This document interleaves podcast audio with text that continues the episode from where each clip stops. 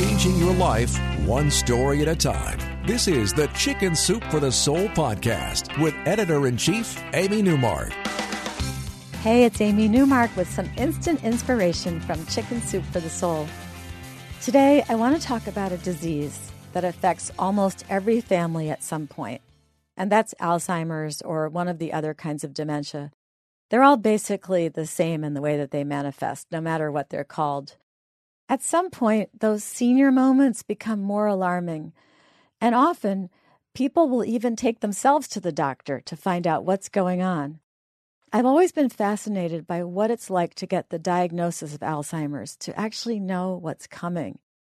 And when we made our hugely successful book about living with Alzheimer's and other dementias three years ago, we had a whole chapter in the book with stories from the patients themselves and many other stories from their family members talking about those early days after the diagnosis.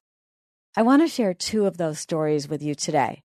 And then at the end of the podcast, I'll tell you how you can win a copy of Chicken Soup for the Soul Living with Alzheimer's and Other Dementias that you can use for yourself or you can have sent to someone who you think really needs the book. Lois Bennett, who was a psychologist, actually wrote a story for us about the day she got her diagnosis. It was published in our book, Chicken Soup for the Soul Think Positive. She had been driving up a mountainside in the Shenandoah Valley when her cell phone rang, and someone at her doctor's office very bluntly told her she had Alzheimer's. She had told that story again in a memoir that she wrote about her first 12 months after the diagnosis. So lots of people read that story. And when Lois showed up at her 60 year high school reunion, many of her classmates came up to her to wish her well and to see how she was doing. One man said that every time he drove through the Shenandoah Valley in Virginia, he thought of her. But because of the Alzheimer's, Lois couldn't figure out what he was talking about. Why was driving through the Shenandoah Valley something that triggered him thinking about her? So she just smiled at him, and then she figured it out later. Lois smiled and faked her way through the whole evening. She found herself just smiling and nodding as if she understood her classmates, and they either didn't notice or they pretended not to. Lois said, Regardless of my planning or how much I rest prior to an event, once I start getting tired, usually after two hours or so, the confusion and poor memory take over. Then I know it's time to get to the safety of home and family. On this evening, I started counting the minutes until my daughter would drive me home, where I could close my eyes and relax. I wanted to feel safe again. And she concluded her story by saying, How does one socialize when living with Alzheimer's disease? Very carefully and with much anxiety. Another story that really fascinated me about living with Alzheimer's was by Sue Watkins. Sue and her husband Lou started down the path to diagnosis when, for the second month in a row, Lou could not balance their checkbook. This was a man who had worked in the finance industry for more than 50 years. Numbers were his thing. So for him to have trouble balancing the checkbook was unthinkable. But there it was. So they went off to the doctor, and after Lou was diagnosed, the couple's first inclination was to just withdraw from life.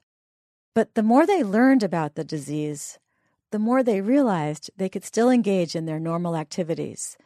And the more open they were with their friends and relatives, the more understanding and support they got.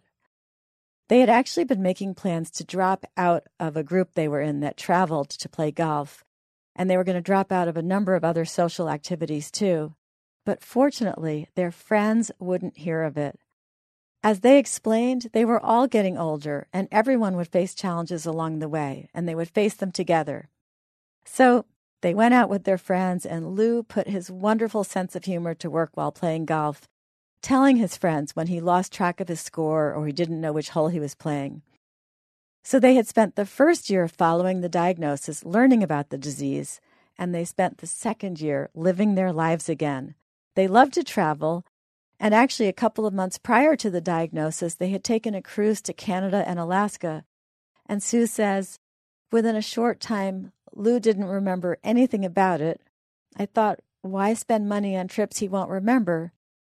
But then she says she realized it isn't about what he does or doesn't remember. Life is really about living in the moment. So during that second year, the couple took some golf trips.